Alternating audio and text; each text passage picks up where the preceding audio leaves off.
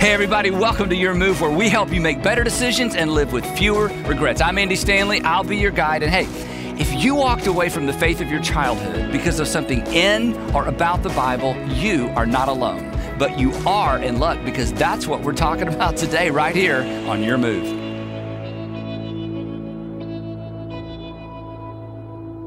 So, uh, this is a series um, for people, for adults really, who were introduced to the Bible as children. And this is a series for adults who were introduced to the Bible as adults by adults who were introduced to the Bible as children.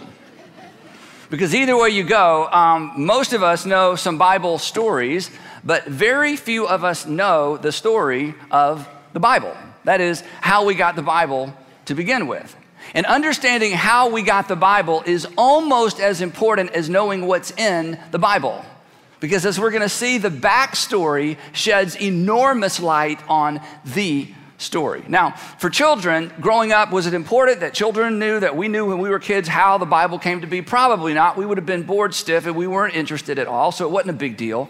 But as adults, this is an extraordinarily important topic, and it's a fabulous, fabulous story. Because if you don't know, if you don't know the story of the Bible, it's easy to discount the stories in the Bible. In fact, some of you have walked away from faith, or you have friends or family member or kids who've walked away from faith, and it's understandable because if you don't know the story of the Bible, it's very difficult to continue to embrace the stories in the Bible. And the problem is, the big problem is, and we'll talk about this for the next few weeks, is that the way that we got our Bibles is not the way the world got the Bible.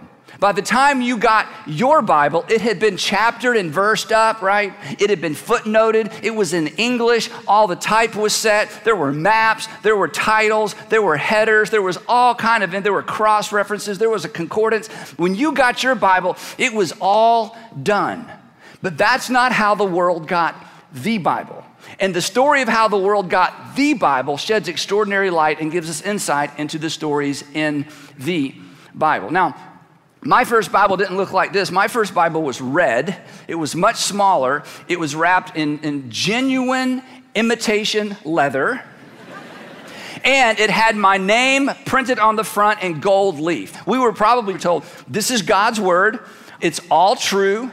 Um, try to live your life by it. I don't know what kind of words you were told, depending on how old you were. And of course, we believed what we were told because, you know, these were adults telling us, and we believed whatever adults told us. The truth is, for most of us, we developed an understanding of a respect for the Bible not based on reading it, because very few people actually read it.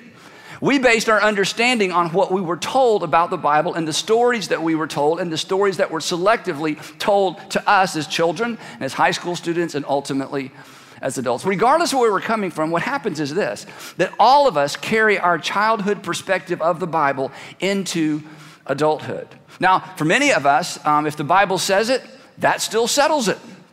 But for many of you, those many of you maybe who were even raised with the Bible, um, it's just not that simple anymore. Because somewhere along the way, somebody pointed out to you what else the Bible says the parts they didn't talk about in Sunday school, the parts they didn't talk about at church. In fact, you may be in a situation where you brought some of the parts to your parents' um, attention or to your pastor or priest attention that they skipped over in Sunday school, that they skipped over in church, and you find yourself having a very difficult time reconciling what you found in the Bible with the reality that you live in, in the world that you live in. And you're an honest person. You couldn't just look the other way. So perhaps because of what you discovered about or in the Bible, you walked away. Now, you may be surprised to learn that the story of the Bible does not begin in the beginning. The story of the Bible doesn't begin in the beginning. The story of the Bible actually begins toward the end of the middle. The story of how we actually got the Bible begins with a first century doctor who was not Jewish but Greek, and his name is Luke. And Luke actually spent the time necessary to document the events of the life of Jesus. And the reason he sat down to document the, li- the, events of the life of Jesus is he had a wealthy friend named Theophilus. And Theophilus was a first century Jesus follower, first century Christian. And Theophilus, like many people in re- this region of the world, had heard enough stories about Jesus and had met enough of the eyewitnesses of Jesus' life and miracles that he had put his faith in Jesus. But Theophilus wanted an orderly account of how this whole, whole thing transpired. So Luke decided, for the sake of this wealthy friend Theophilus, he decided to sit down and write an orderly account of the events of the life of Jesus. And here's how his document begins. He says, Many have undertaken to draw up an account or a document of the things that have been fulfilled or the things that happened among us. Something had happened worth documenting. And the interesting thing is that Luke says, I'm not the only one trying to document all this. I'm not the only one that's trying to put down the story of the events that actually happened here in this region of the world. He, he goes on, he says this With this in mind, with this in mind, uh, since I myself have carefully investigated everything from the beginning, going back to the beginning of Jesus' life, I too, along with a lot of other people, I too decided to write an orderly account for you, most excellent Theophilus. And so Luke says, I'm going to spend the time necessary to put together an orderly account. Now, this is really, really important what I'm going to say next. When Luke was writing this document, Luke was not writing the Bible. Luke had no idea that this would ever exist. Luke is simply creating an orderly account of the events of Jesus' life based on eyewitnesses and based on the people that he interviewed. And Luke, because of the way he did this, tells us why and how the story of the Bible began.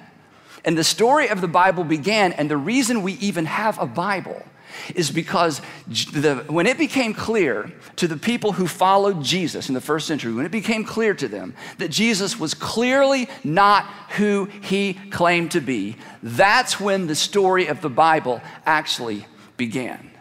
Because Jesus claimed too many things about himself. I mean, he said some wonderful things, he did some wondrous things, but Jesus said too much about himself. And when Jesus was crucified, and there are other extra biblical um, you know, literature that tells us that Jesus was a historical person, that Jesus was actually crucified or put to death under the Roman Empire, so nobody disputes that. But in the first century, when Jesus' followers recognized that Jesus had been put to death by Rome, it was game over. There was going to be no story. So Luke is documenting something fabulous that happened in the first century, and his story tells us that a man named Joseph of Arimathea, a part of the Jewish Supreme Court, and a man named Nicodemus, two people that everybody in that region would have known, these were famous guys in the first century within Judaism, that these two men went to the cross and took Jesus' body down.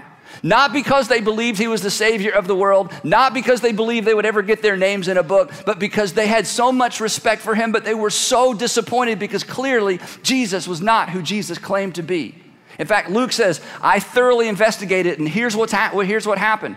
After he was crucified, Joseph of Arimathea and his servants took the body down and wrapped it, wrapped it in a linen cloth and placed it in a tomb cut in the rock, one in which no one had ever been laid. Luke gives us all this detail. He goes on and he says this the women, the women who had come with Jesus from Galilee, followed Joseph of Arimathea and saw the tomb and how his body was laid in it. And then these women went home. And they prepared spices and perfumes. Why? They were going to come back and re embalm the body. Why would they come and re embalm the body? Because Jesus was dead, and everybody expected Jesus to stay dead. And in this moment, this is so important. In this moment, there are no Christians, there are no Jesus followers, there is no church, there is no hope. There are just broken-hearted women and disillusioned disciples that are scared for their own lives. And if it had ended there, there would be no the Bible. And there would be no Christians, and there would be no church, and there would be no, as we're going to see, Old Testament. And there would be no account by Luke considering and looking into the d- details of the life of Jesus. This is so important. Luke documented. Luke documented the life of Jesus because the story of Jesus didn't end on a Roman cross. If the story had ended there, there would be no story. Luke tells us the reason that he was a Jesus follower, the reason that Theophilus was a Jesus follower in the first century is because Jesus was seen alive. And once he came back to life, his followers came out of hiding and they went into the streets of Jerusalem and faced down the very people that had Jesus crucified. And they got arrested and they had to face down the very men who were responsible for taking Jesus to Pilate to be crucified in the first place. And Luke documents these early sermons, and Luke documents what these men said in the face of actually being arrested and put to death, just like Jesus was. In fact, here's just one sentence from one sermon that Luke documents because, again, he's trying to document everything that happened surrounding the life of Jesus and beyond. Peter, one of Jesus' followers, to Caiaphas, the high priest, said, God has raised this Jesus to life, and we are witnesses of it. We didn't read about it, we didn't hear about it, we saw him. And so the Jesus movement, the church, was birthed. But still, there's no Bible. Luke goes on to document what happens for the next about 30 years following the resurrection. He documents it in a book in, our New Testaments called Acts or Acts of the Apostles. Um, Luke knew Peter. He interacts with Peter. There are conversations between Luke and Peter that are documented. Um, Luke knew John. There are conversations between Luke and John and James, the brother of Jesus. These men knew each other. Luke traveled with the Apostle Paul all around the Mediterranean basin, planting churches, and he documents the rise of the Gentile church. But here's the cool thing, and here's the interesting thing, and here's the thing that you need to know. Luke admits right up front hey, I'm not the only one. I'm not the only one trying to document what happened in our midst. Remember what he said many, many have undertaken to draw up an account of the things that have been fulfilled or the things that happened among us. And the question that we all should wrestle to the ground, and if you've walked away from faith or walked away from Christianity, I understand it. If, if I heard your story as to why you walked away, I would probably say, Who could blame you? But here's something you need to wrestle with because I think you should come back. Why so many? Why so many? Why so many? This was that, that would be unusual now for multiple people to cover the same event in detail. But then it was expensive to write. Most people were illiterate anyway. Why would Luke and why would others feel compelled to document the events that happened in the first century surrounding the city of Jerusalem? And the answer is undeniable because something extraordinary happened. Not something extraordinary was written, that would come later. Something extraordinary happened, something that had to be preserved. In fact, Peter, the Apostle Peter, dictated his account to a young man, a young Greek named John Mark. We know this from a second century writer named Papias, who tells us that the Gospel of Mark came from the lips of Peter. And Peter was probably illiterate, an illiterate, but you know, smart fisherman. So consequently, he sat down with another Greek and he gave him his story. And the Gospel of Mark, but let's not think gospel yet. The document that we call Mark is short. It's action, it's action, it's action. It's almost as if a fisherman, this is how the fisherman's account would sound. It's bottom line, it's event driven. And again, John Mark is no mystery to the, to the history. John Mark traveled with the Apostle Paul. John Mark knew Luke, he was a friend of Luke. And this document was written in the 50s, just about 20 years after the resurrection. Luke said several people sat down to document this extraordinary event. Matthew was one of them. We call it the Gospel of Matthew, but before it was called a gospel, it was simply a document. A document addressing first century Jews to say, trust me, Jesus is the one we've been waiting for. Jesus is the Messiah. And he leverages Old Testament passage after Old Testament passage after Old Testament prophecy, saying, look, all of the prophets, all the law and the prophets pointed to the coming of the Messiah. And Jesus fulfills so many of those prophecies. Believe that he is who he claimed to be.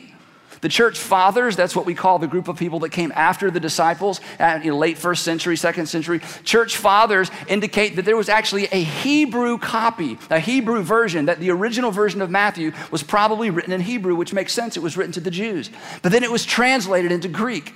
And the, the, the version that we have today is a Greek version. And why would a Hebrew document be translated into Greek? Because Greek was the language of the Eastern Empire. And this was not simply a message for Jewish people. This was not simply a message for um, people in that region of the world. This was a message for the whole world. So there's Luke, and there's Mark, and there's Matthew, and then there's the Gospel of John.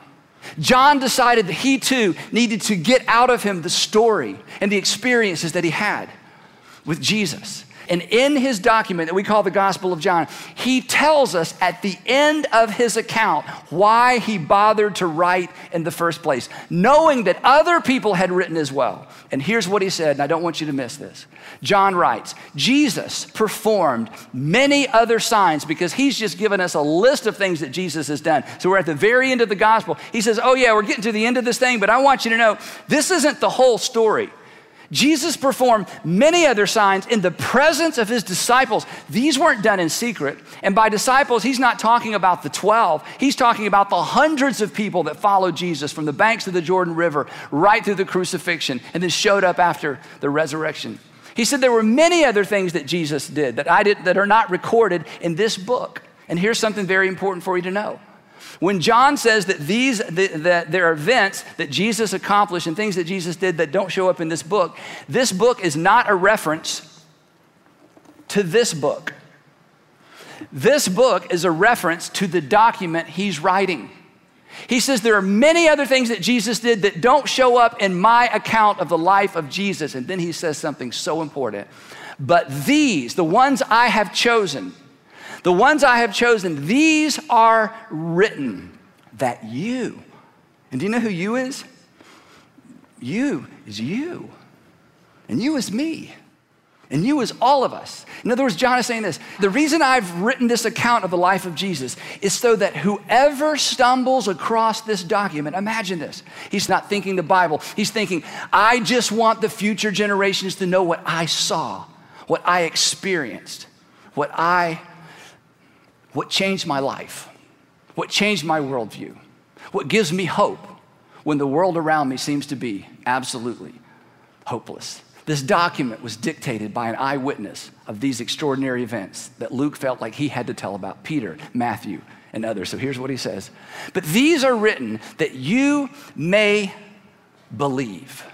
Now, again, back, back to us. It's possible that you left faith because, you know, you, you, have lots of presenting reasons. You know, something you read, something you heard, you're just not interested. And the question that I hope you'll wrestle to the ground, and the one that John wants you to wrestle to the ground because he wants to wrestle it to the ground with you, is this What is the it that you don't believe? If you walked away from faith or considered it or are considering it, what is the it? And John is about to tell you the only it that really matters. This is so important. John, an eyewitness, someone who spent time with Jesus, says this These things that I've written in this gospel, these things are written that you may believe. Believe what? That Jesus is in fact the Messiah to the Jews, the Son of God to the Greeks and the Romans, and that by believing you may have life in his name.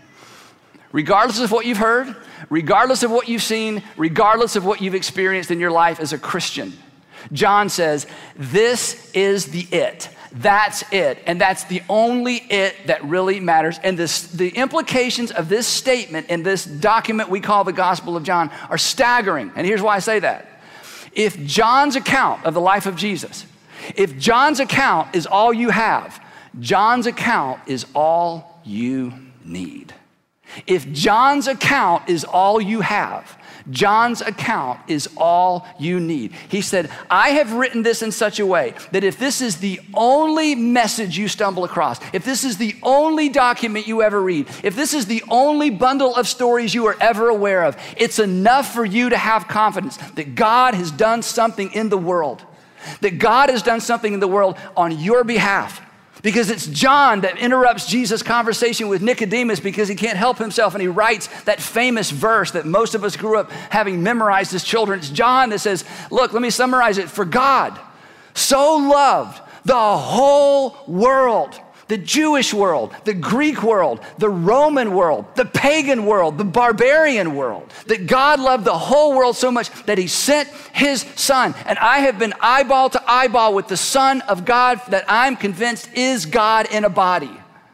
That whoever believes, whoever places their trust in him and who he claims to be, will not perish, will not be lost to God, but will begin to experience in this life a different kind of life. John calls it eternal life. John says, if this is all you ever hear, this is all you ever need. Whew, isn't that amazing? 270 years before this book is ever assembled. So, that brings us up to the end, about the end of the first century.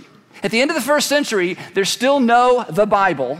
At the end of the first century, there are thousands and thousands of Christians, Jewish Christians, Greek Christians, Roman Christians, Christians in other parts of the world. At the end of the first century, there are thousands of Christians, and there are dozens, and then hundreds, and then eventually thousands of copies of these documents floating around telling about the life and the works of Jesus and they're meticulously copied and they're bundled together. And some people have a gospel, and some people have two gospels, and some people have three, and some people have a part of one and part of another. And can you imagine? Can you imagine if you were a first century Jesus follower? Or a second century Jesus follower, can you imagine how valuable these documents would be to you? That, that perhaps you had only heard the stories of Jesus, and then somebody comes to your town or your village, or your grandfather shows up and says, Let me show you something. He uncovers, here is a full copy of John's recollections of his life with Jesus. Can you imagine this? I'll give you an illustration that I'll admit up front falls way short of the magnitude of what was happening in the first or second century.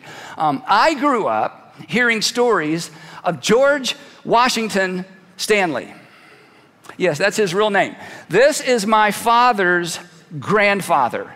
And it looks like he's preaching during the apocalypse, like there's nothing left. Only the machines roam the earth, and he's the last surviving human being. I don't know where he, this picture was taken. Um, he lived and he did most of his ministry in North Carolina, but my dad's grandfather, George Washington Stanley, was a preacher and he started a whole bunch of churches and he traveled around. And when my dad was a teenager, just as he was finishing high school and about to start college, my dad went and spent a good bit of time with his grandfather. My dad's dad died when he was 17 months old, so he never knew his father. And so George Washington Stanley, for a short period of my dad's life, this was his guy. This is a big part of the reason my dad went into ministry and became a pastor. And I grew up as a kid hearing these amazing stories that my dad's grandfather told my father, that my father told me. And if I had time, I could tell you some of the stories, and maybe they were embellished a little. I don't know. They are fascinating. As a child, you just leaned forward and said, Dad, just tell us that one again. Because he preached during some very difficult times in the Southeast. So I grew up on these stories. And then, about five years ago, my dad calls me. He said, Andy, I want you to come over. I want to give you something. So I drove over to my dad's house and we go in the kitchen, and there on the kitchen counter are these two little blue books. He said, Guess what these are? I said, What? He said, I didn't know this until last week, but my grandfather actually wrote a book. He said, and my sister was cleaning out some things and she ran across these two, and these are the only two copies that she had. And she knew that I would want one, and she knew that I'd probably want to give you one. And he hands me a copy of a book written by his grandfather, my great grandfather, the man that was so instrumental in influencing my dad, who influenced me as it relates to ministry. And so I went home and I read every single word. And then I read every single word. How, how valuable is that book to me? How valuable is that book to my father? We can't even begin to imagine. Again, 200 or plus years before there was ever one of these, there were these precious, extraordinary documents that gave the first and second and third century Christians a picture of details, quotes from their master and their savior. Jesus. From the very beginning, they were considered valuable and reliable. From the very beginning, they were considered sacred and eventually inspired. And it is no surprise, and should come as no surprise, that very quickly these four documents Matthew, Mark, Luke, and John were considered sacred scripture. 270, 250 years before one of these ever existed. Isn't that amazing? Now, to catch you up, the empire, the Roman Empire, was very suspicious of Christians.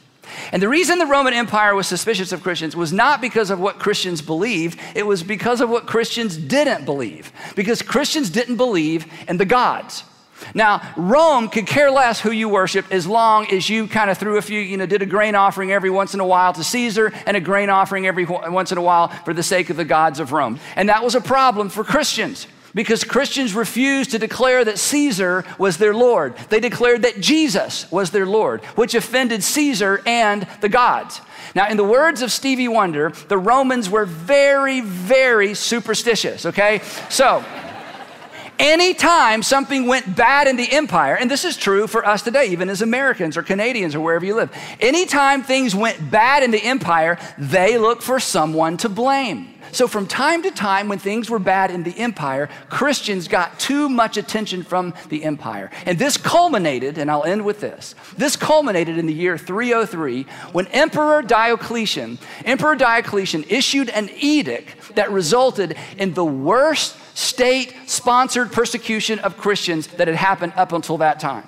It was very official, and this edict declared that every single house of Christian worship must be destroyed that assembly by Christians was illegal, that the bishops were to be rounded up and forced to recant and offer a sacrifice to the gods and declare that Caesar was their Lord, or else they would be punished by death. But perhaps worst of all, all Christian literature all Christian literature was to be turned in and was to be burned. And if you were caught with Christian literature, you could lose your life after you watched your wife, your daughter, and your son lose their lives in order.